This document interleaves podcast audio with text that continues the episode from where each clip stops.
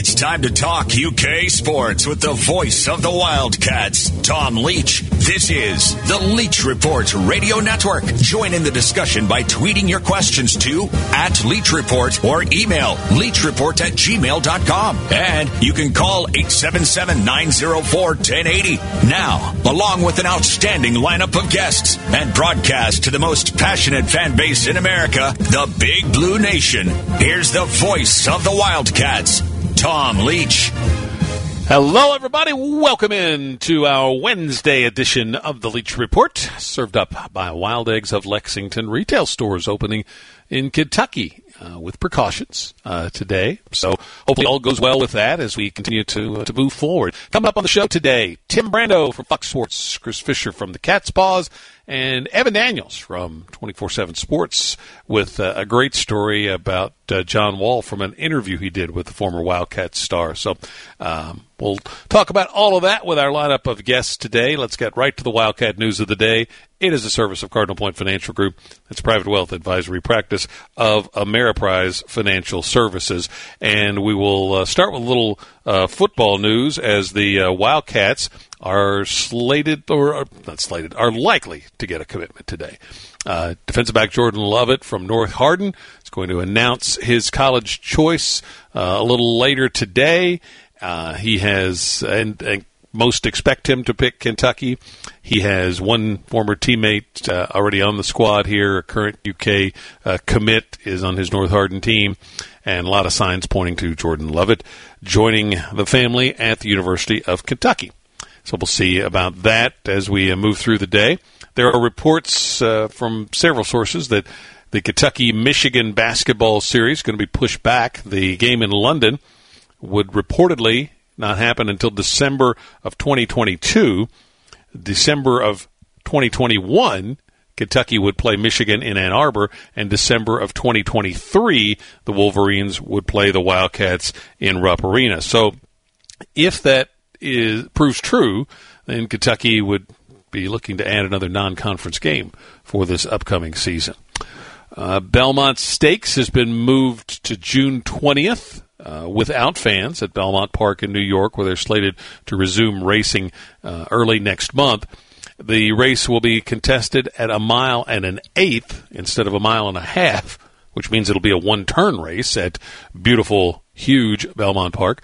Uh, it's a, I think, a business decision uh, because if they had put the Belmont in its normal slot after the Preakness, that would have been sometime in late October, and with the Breeders' Cup Classic on the first weekend in November and other Breeders' Cup races, it would have, um, you know, the top three year olds would have likely pointed to the Classic instead of the Belmont Stakes, unless the, the one exception would have been if, if you had a horse going for a Triple Crown, uh, likely would have stayed in the Belmont. And then other races, the other stakes races, they would put around the Belmont Stakes. Um, those horses um, that might run in there would likely be going to the Breeders' Cup instead. So, from a business standpoint, this was really about their, their best option somewhere in the latter part of June because in the uh, middle part of, of, July, the racing shifts from Belmont up to Saratoga. Um, so, if you have a horse that wins all three races this year, uh, with the Belmont at a mile and an eighth, and with uh, the uh, greatest gap ever, I guess, in the between the three races, uh, that would be a uh, you know a huge asterisk uh, in the record books for any horse that would win all three races. Essentially, the the Belmont uh, becomes a prep for the Kentucky Derby. Uh, so I think it's uh, all, all, of this only serves to heighten the the impact of a Kentucky Derby victory for any horse and the human connections that go with it. And um, the uh, early line, uh, early indications are it looks like it could be a really good field for the Belmont Stakes. Tiz the Law. Florida Derby winners pointing for for the Belmont. Uh, Bob Baffert uh, said yesterday that he'd likely send Charlatan and Nadal. Now, I wonder if that could change one of the instead of running both of those in the Belmont Stakes, if he might wait and run one of them in the Bluegrass Stakes at Keeneland, if that comes about. Keeneland's hoping to be able to uh, run a meet sometime in July. So we'll see how all of that plays out. But for now, we do know the uh, the dates for all three of the Triple Crown races. Links to the stories that we talk about each day. You can find those on the Bud Light Leach Report page at tomleachky.com. We're heading to a break. When we come back, we'll check in with Tim Brando of Fox Sports and his take on the, the college sports scene and more. It's the Leach Report Radio Network, and we are served up by Wild Eggs of Lexington. Can't get to a radio? You can listen to us live on the web at talkradio1080.com. Now, back to the show.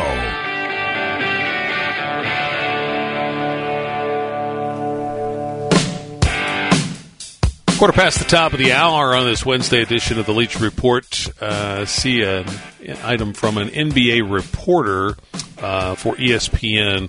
This is retweeted by uh, Adrian Wojnarowski. Uh, it says all 30 NBA teams are expected to participate in a coronavirus antibody study spearheaded by the Timberwolves. Uh, researchers hope the results offer a better understanding of the spread of the disease in the league and society. So, hopefully, that's something that uh, that moves us forward. I was just reading a story about this uh, during the break, and uh, the T Wolves president and the team doctor that are um, leading this effort for the NBA. Um, uh, it part of it uh, stems from their connection with Karl-Anthony Towns and his family, and of course, Karl tragically lost his mom to uh, COVID 19 back in April. Tim Brando joins us now on the KentuckyHempWorks.com hotline. How you handling the uh, lockdown phase of your life there, Mr. Timmy B? Tom, I'm doing the best I can, dumping a lot of Home Depot Miracle-Gro in the backyard, and helping the wife as much as I can. yeah, we we uh, uh, we did a little of that. Borrowed a power washer from a friend. Did a little power yeah. washing over the weekend. The moment they named Home Depot as an essential, I knew what was lying ahead for me, and this time of year. But uh, I haven't played a, a round of golf yet, which is that's probably the big shocker to people that know me well. I'm an avid golfer, live on a golf course in Louisiana, and uh, but I was in New York. I was at the Big East tournament you know, when the day uh, sports stopped on March the 12th, in fact, we were the last game going. Uh, we were yeah. called at halftime of the Creighton uh, St. John's game, and um, we were the part of a, a news story. In fact, before I got out of uh, uh, the Garden parking lot, um, I was being called by my friend Bill Hemmer over at Fox News to come over because it was news that we were the last game going, and you know, the SEC had pulled their players off the floor. Same had happened in Greensboro and in, in Indianapolis at the Big Ten. And Val Ackerman kept it going for a half. And I think the combination of uh, the news breaking the way it did and then the optics didn't look very good. They, how many of us knew then that we would be where we are now? I mean, we, yeah. we've learned a lot since then, and uh, and I guess we'll still learn between now and the presumed start of the college football season. yeah, and that's where we'll go next. I mean, none of us are medical experts, so we're just we we read, we talk to people, we um, you know, and yeah. you kind of uh, make uh, we we discuss it in the context of what we know at the time, which I always say can can change from week to week. But with all those parameters, uh, do you feel feel like you'll be working college football come September? I do, I do. Uh, now September's loose Okay, when in September might be yeah. uh, up for debate, but I do think that. Um, but it is interesting, isn't it? Because now you're seeing some schools talking about the potential of starting the fall semester early. It's almost as if now there's some conversation that we don't know about based on a potential second wave, and that mm-hmm. you might want to get it in early and get people out of school, you know, in November, not take the fall break. All these things that that are out there uh, I guess that's part of it. And there are so many leaks now with social media; it's hard to keep things uh, under hat.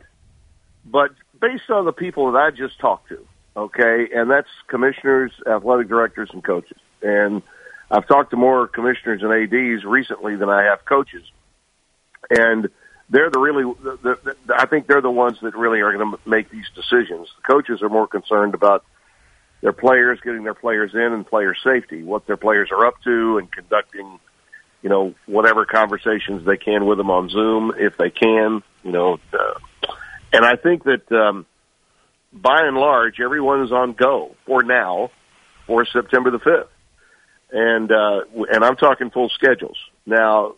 The, the the the West is a little different story.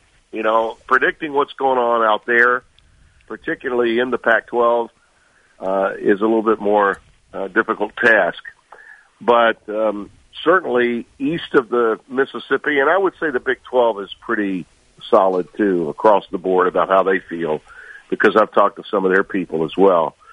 Um, right now, it's on go for September 5, and with the potential of players coming into camp as early as uh, June 1st or 15th, if you're in the SEC and the Big 12. Uh, I think the potential of getting those guys in there by that time is is real. We'll find out, I guess, on Friday. From what I'm understanding, Tom, a lot more will become clear on Friday of this week uh, about you know decisions, firm decisions being made uh, to do it. And um, look, uh, things can change without a doubt. You know, uh, if if if we see a spike in too many different places, we may. But for the moment, uh, I feel somewhat optim- optimistic. You think you'll be doing games from a studio or at a stadium to start? It's a great question. And um, after what uh, our folks at NASCAR did this past week, I think there's a potential of um, that being used as a blueprint. And, and here's why I say it: I, every every game that is broadcast is its own entity in terms of the physical nature of what you have to do. Getting your trucks, your uplinks, everything in, in place to, to, to broadcast a game. Uh, at Fox, we have uh, the most inventory of any network other than ESPN, which has an inventory probably twice the size of ours. Okay, that's a lot of games. That is a lot of games. Uh, usually three games on Fox uh, each week, and and maybe as many as four uh, on FS1 every week. Every now and then, FS2 may have a game. Uh, our deals are with the Big Ten, the Big 12, and the Pac 12 in college football. So at different hours of the day.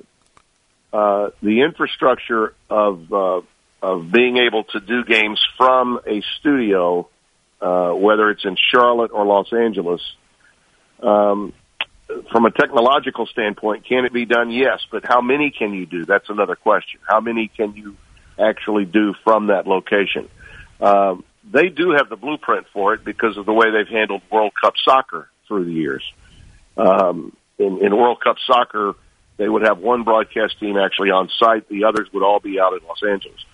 Um, that's a great question. I will tell you that everything's on the table for the teams you know, and the potential of the start of the college football season. I think for those of us in the broadcasting business, everything's on the table too in terms of the way we're going to do it. Um, the first and foremost thing that could be done, Tom, is uh, trying to schedule the the broadcast units for wherever they they live, where what's closest to them. You know, trying to keep people out of airplanes as much as possible. Mm-hmm. I think is something that's being discussed. The use of plexiglass uh, in the booth. If we if we do go to the booth, how do we establish uh, social distancing? All right, uh, I think you you do through maybe having plexiglass between the, the color analyst and the broadcaster and the and and the people that are working by you. You know, a spotter needs to be somewhat near you. You know, when you're broadcasting a game.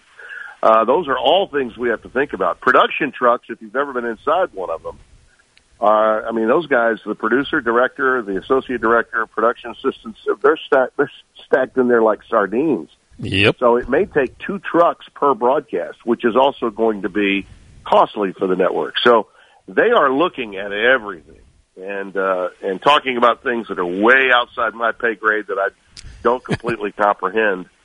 Uh, the, the, these Korean baseball games that you're seeing ESPN's announcers do from their home that may even be on the table. You know, it it it will not be like past years. Okay, I think we all have to understand that this won't be a normal season, uh, either in the way we broadcast it or maybe what we see. Okay, as viewers for fans, uh, how many fans will be in the stands? How many will be allowed? You know, all those decisions have to be made by the administrators, and I think everything's on the table and will be up until toe meets leather. But I do think toe will meet leather. Talking with Tim Brando, Fox Sports. We'll take a quick break and uh, get one more segment in before the bottom of the hour with Timmy B from uh, the Leach Report Radio Network. We'll be right back. It's the Leach Report on Talk Radio 1080. Tweet us at Leach Report or email leachreport at gmail.com. It's a Wednesday edition of our show. We're served up by Wild Eggs of Lexington. Tim Brando from Fox Sports is on the line with us. Uh, Tim, we're, uh, a lot of us are watching old games. I think it was last weekend I watched a little bit of the 79 World Series, uh, Pirates and, and Orioles. Uh, yeah. I've got actually on tape. I haven't watched yet. They, uh, ESPN replayed a 1984 game in which Michael Jordan was matched up against Len Bias in a North Carolina Maryland game. So those have been yeah. fun to to do. I'm curious in in watching these. Uh, who influenced you as a young broadcaster coming up that you listened to and uh, or maybe uh, got advice from or whatever?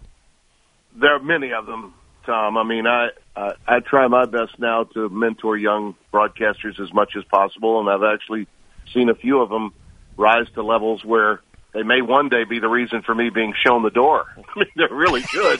a lot of these young guys that are coming up and ladies, a lot of great young well, female broadcasters coming up today as well. Um, Curt Gowdy was my hero, absolute my hero. I had a younger brother, Kurt, that I named after Curt Gowdy. That's how much he meant to me. Uh, a typical Catholic family of the '60s. Had an older sister. Uh, I was nine years old. Uh, then we had we had another child. Uh, then I was 12 years old, and oh by the way, we had another child, and uh, that one was a surprise. So mom and dad said um, if the baby were a girl, my older sister would get to name it. If it were a boy, I got to name it. So it was a boy, and I named him Kurt. After we had to come up with another saint's name for the christening because Kurt was a saint to me, but not to Catholic Church. So, but uh, but Gowdy, I later met in New Orleans. Uh, interestingly, you mentioned Jordan. I was working uh, in, in New Orleans at WGSO Radio doing a talk show. I left Baton Rouge for um, for that job in New Orleans to do a nightly talk show, and um, thinking this was a you know it was the the station that had the Saints games up until that point, and uh, thrilled to have it. And Gowdy's coming in to do the, the Final Four with Cawood Ledford on Westwood One Radio. The great Cawood Ledford was going to oh, yeah. be calling the national championship for what was CBS Radio that I think they called Westwood back then, and um, Gowdy was going to be his color analyst and handle the pregame. I'll be your producer here real quick, about 45 seconds here, Timmy. He was doing American Sportsman at the time, and uh, they had me come. They they so I got to meet him, and he had already heard some of my tapes. We had breakfast at the Hyatt. Long story short, he became a mentor for life, and we stayed in touch. And at every Final Four, we had Saturday morning breakfast on the day of the semifinals until the day oh, he died. He was a wonderful, wonderful a man. What a uh, what a treat! Uh, yeah, he's he's kind of a guy that as I was growing up watching games, uh, you know, watched. Uh, I mean, he goes back, you know, the Super Bowls and uh, oh, every, the World Series. Everything. Yeah, yeah, yeah. No one was bigger than Gowdy. If you were, if yeah. you're our age, if you're over sixty, and you grew up in the TV generation, he was doing it all. Final Four, Absolutely. World Series, Super Bowls, everything. Tim, this was fun. I got to hit the hard break at the bottom of the hour. I'm going to be holler at you as we get closer to a presumed start of football. We'll talk again. Thank you, sir. Let's hope so, Tom. Take care, buddy. You too. Tim Brando, Fox Sports. Uh, we'll be right back with Chris Fisher from the Cat's Paws on the Leach Report. This is the Leach Report on Talk Radio 1080. You can follow Tom on Twitter. It's at Tom Leach KY. Chris Fisher joins us from catspaws.com, and they're part of the 24 7 network. And Chris joining us on the KentuckyHempWorks.com hotline. 24 7 came out yesterday with their uh, final rankings of the incoming class of college basketball recruits, and two Kentucky players in the top 10. Kentucky had the overall number one class for, was this the seventh time in Cal's 12 years, Chris? Correct, yeah. And uh, but first time since 2015, it said us so. Yeah, it's um, in some ways it's it's a, a class of of firsts uh, for for John Calipari. You have your highest ranked signee in BJ Boston since Skal Labissiere in, in 2015. Like you said, you have your first number one class since 2015. You have your first uh, pair of top 10 signees since De'Aaron Fox and Bam Adebayo in 2016. But oddly enough, the the the first number one class in five years, but the first time in John Calipari's time at Kentucky that he hasn't signed three, at least three, uh, 24-7 sports composite five-star prospects, which is just an insane number and really goes to show you the uh, unprecedented amount of, of recruiting success that, that he's had at Kentucky. Uh, the um, news came out uh, that there was, I think, a video, and Kyle Tucker has a story at The Athletic about uh, Devin Askew was working out with Darren Collison, and then B.J. Boston lives out there in Southern California, so they included him. Uh, and then uh, now Terrence Clarke has joined them. So that's a significant development given our current times that those three guys can find a way to work out together ahead of arriving at Kentucky. Yeah, absolutely. Especially when you consider, uh, you know, the the uncertainty uh, as to when these guys will arrive on campus, and and with playing so many young guys, it's every day matters uh, for those guys to be together, to play together, to start to gel, to start to build some chemistry. Every day matters, and for Kentucky's three highest rated signees to be working out together uh, during this time, especially with a, a 10 year NBA veteran, a former All American at UCLA, and Darren Collison, is a big deal. And uh, like I said, those guys will they need every bit of of you know of chances that they can uh, to to play together and to get comfortable with each other, especially with uh, this upcoming Kentucky team that will rely so heavily on freshmen. And from what I've read, it's Askew that uh, initiated this, which is the kind of mindset you want to see from a guy that you want to be your point guard. Yeah, I think uh, Devin Askew. He's originally from Sacramento, moved to to Southern California to to play at, at Mater Dei, and um, has been working out with with Derek, Darren Collison for some time, and, and linked up with with BJ Boston, and yeah, for them to to get Terrence Clarke out there, who's you know from Boston, attended school on the East Coast, uh, is a is a big deal. Chris Fisher with us. You can read him at catspaws.com on the web. On Twitter, it's at Chris Fisher 24 um, 7. Kind of a funny funny slash somewhat interesting tale from DeAndre Williams, coach slash mentor slash whatever other phrase you want to use in uh, an interview uh, that he did, in Memphis uh, in the wake of uh, Williams' commitment. Uh, you tweeted that uh, if they were looking to convince folks that Kentucky didn't back off late in the recruitment of Williams, or at least had some reservations, this had the opposite effect. I would agree with that. Yeah, it just uh, it, it it was a poor look, I think, on uh, his coach slash mentor. And you know, normally in recruiting, I go out of my way to avoid using the term handler. I think that's something that you know gets thrown uh, uh, around in recruiting a lot. But but that is exactly what his coach mentor is representing himself as. I mean, you know, making it sound like it's absurd that Kentucky tried to recruit DeAndre Williams by going directly to him or to his mother. And uh, as we've seen over the years in, in recruiting, that's just not how John Calipari operates. And so, uh, seeing these comments, and uh, I think he had even hinted at, uh, you know, being unhappy with the fact that Kentucky tried to circumvent him in the recruiting process. Maybe maybe there was a good reason for that. But at the end of the day, you know, if if Memphis wants to celebrate a recruiting win, let them. And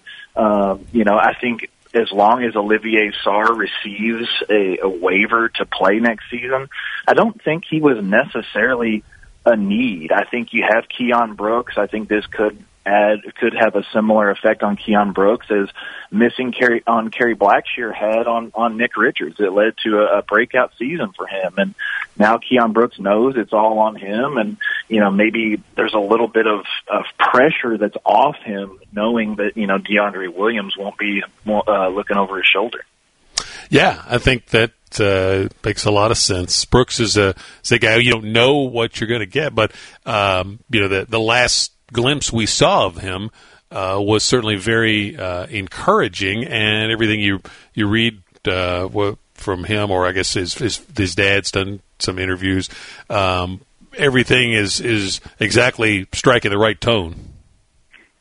Yeah, and like you said, I think Keion Brooks was playing his best basketball toward the end of the season, and you know, with Nate Sestina and EJ Montgomery and, and Nick Richards didn't always get a chance to showcase his full repertoire. I, I think he's much more skilled offensively uh, than we were able to see this season. It just seemed like a lot of times he was kind of stuck in no man's land uh, when he was on the floor. He wasn't really on the perimeter, but he wasn't in the post. But he's a guy that I think can operate from pretty much anywhere on the floor. He can work from that short corner. He can play the high post. Uh, as we saw in the Florida game, he can shoot from the perimeter. I don't think he ever really got into a shooting rhythm over the course of, of the season. You look at his length defensively and his versatility defensively. I just think uh, you look at all of those things with a, more of an opportunity to contribute. I just think he's he's poised to to make a big leap.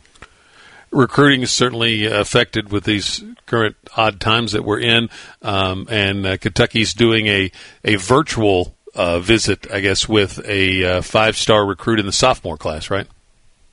Right, uh, Brandon Huntley Hatfield. He's a guy that Kentucky has been very involved with uh, over the last year or so, and normally this would be the the time of year that we really start getting acquainted with uh, the next class. Now that the the 2020 class is pretty much set in stone, you would be looking forward to, to 2021 and learning those names. But obviously, with no travel basketball, that isn't really the case. But Kentucky's still doing their best to. Uh, to keep in contact with these guys and continue to to lay that foundation uh, going into the the 2021 class. And Brandon Huntley Hatfield is is certainly, I think, an eye, uh, a name for for Kentucky fans to keep an eye on. Chris Fisher, catspaws.com, uh, and at Chris Fisher 24 7 on Twitter. Thank you, sir. Thank you. Heading to a break. It's 18 away from the top of the hour. Chris Fisher joining us on the Kentucky HempWorks.com hotline. And coming up next, Evan Daniels.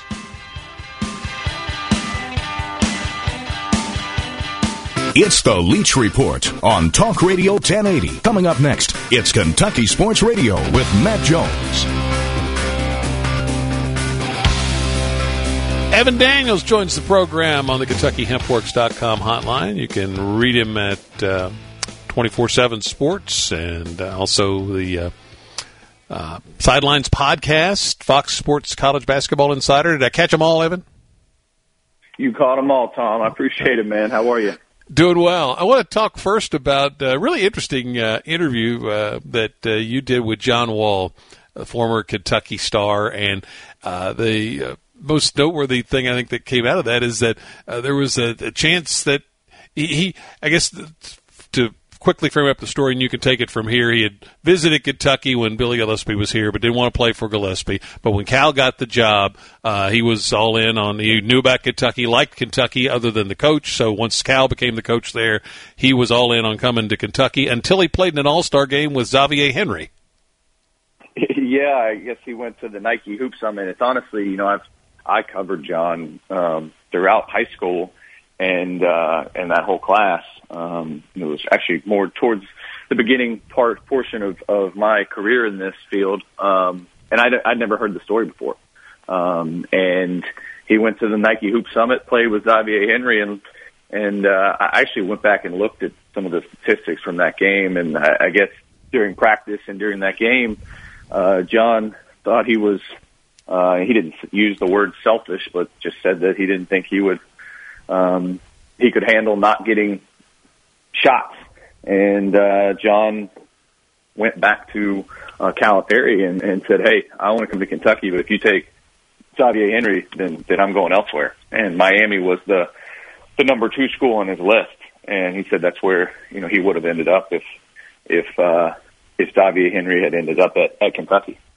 Couple of interesting things out of this uh, for me, and you can expand on them. One, shows a lot of maturity at that age for John Wall to to recognize that. And he told you about you know look he said look what he's what John said to Cal is like look uh, Demarcus Bledsoe and uh, myself we're committed to sacrificing.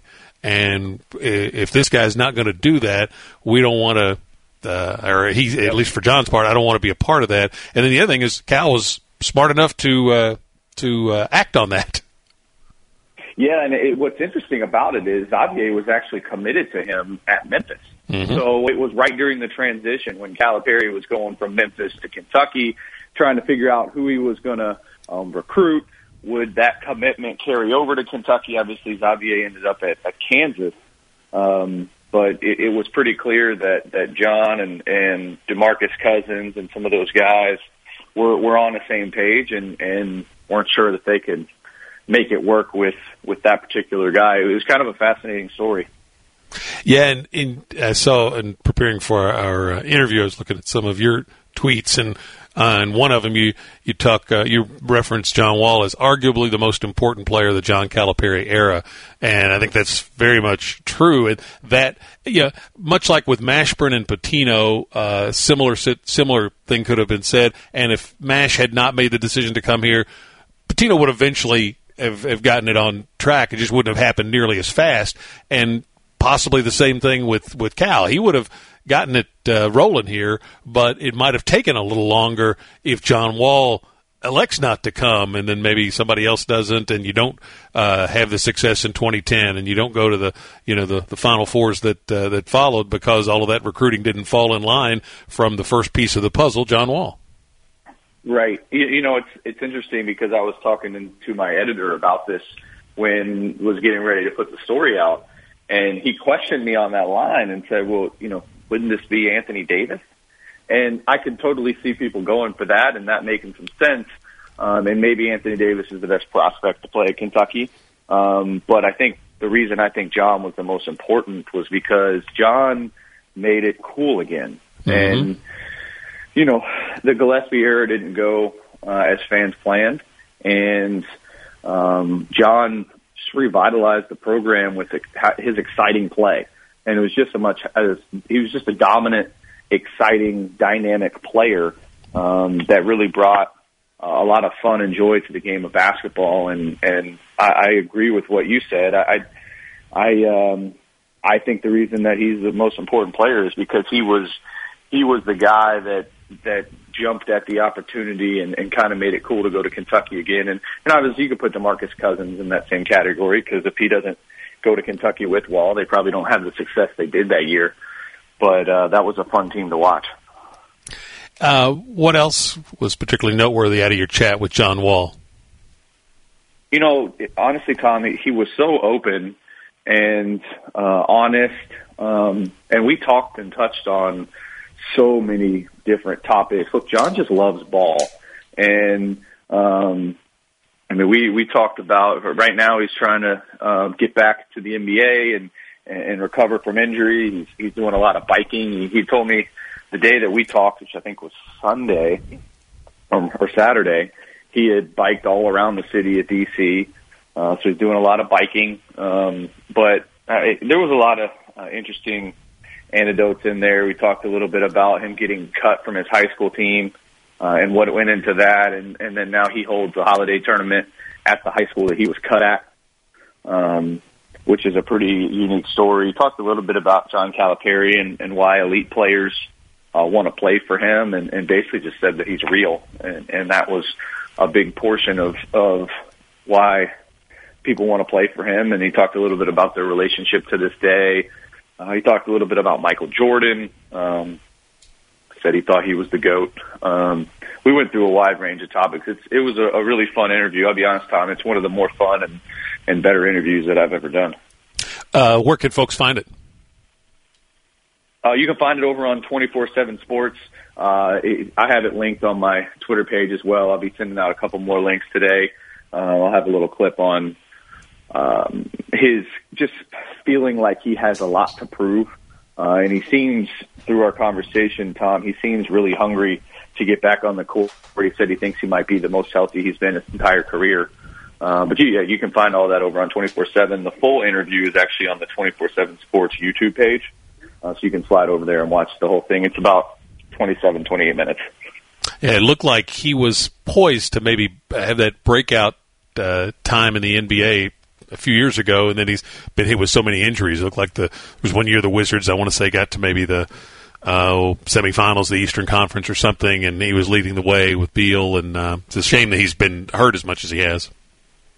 You know, it's it's crazy though. Like he still had five NBA All Stars appearances, and one of the things John and I talked about was he's been out of high school now for 11 years, and the NBA for 10. I mean, it seems like time just flew by. Yeah. Um, but yeah, I mean, I, he he thinks that he's as healthy as he ever's been, and he said he's work, been working on spending a lot of time on his jump shot, and that's going to be the most improved portion of his game. Uh, so uh, once basketball finally starts up again, maybe we'll see that. What do you think basketball? What do you think life after basketball will be like for him? Because from um, you know money perspective, he doesn't you know need to go into coaching or broadcasting or anything. But uh, as you said, he loves the game. Well, I actually that's how I closed the interview. I asked him that that exact question, Tom. I don't know if you watched it, but he he mentioned that he would like to get into coaching or or be a GM one day. Uh, look, anybody that knows John knows that he's extremely passionate about basketball. Um, I'll never forget this. He told me this like eight or nine years ago, and we talked about it in the interview too. He he told me uh, he's got three TVs at his place, and he literally DVRs every game that comes on television, whether that be high school or college or NBA. He tries to DVR just about everything, and I mean he just consumes it. He is he is consumed with hoops. That's his passion. Uh, it's part of why he turned out to be such a good player. Um, just he, he loves the game so much. Evan Daniels, uh, twenty four seven Sports, uh, and uh, it's at Evan Daniels on Twitter, and you can find the link to the uh, great, great interview with John Wall. Thank you, sir, for your time. Have a good day. Hey, thanks for having me. You too. It's Evan Daniels. We'll wrap up this edition of the Leach Report, we come right back. We're served up by Wild Eggs of Lexington.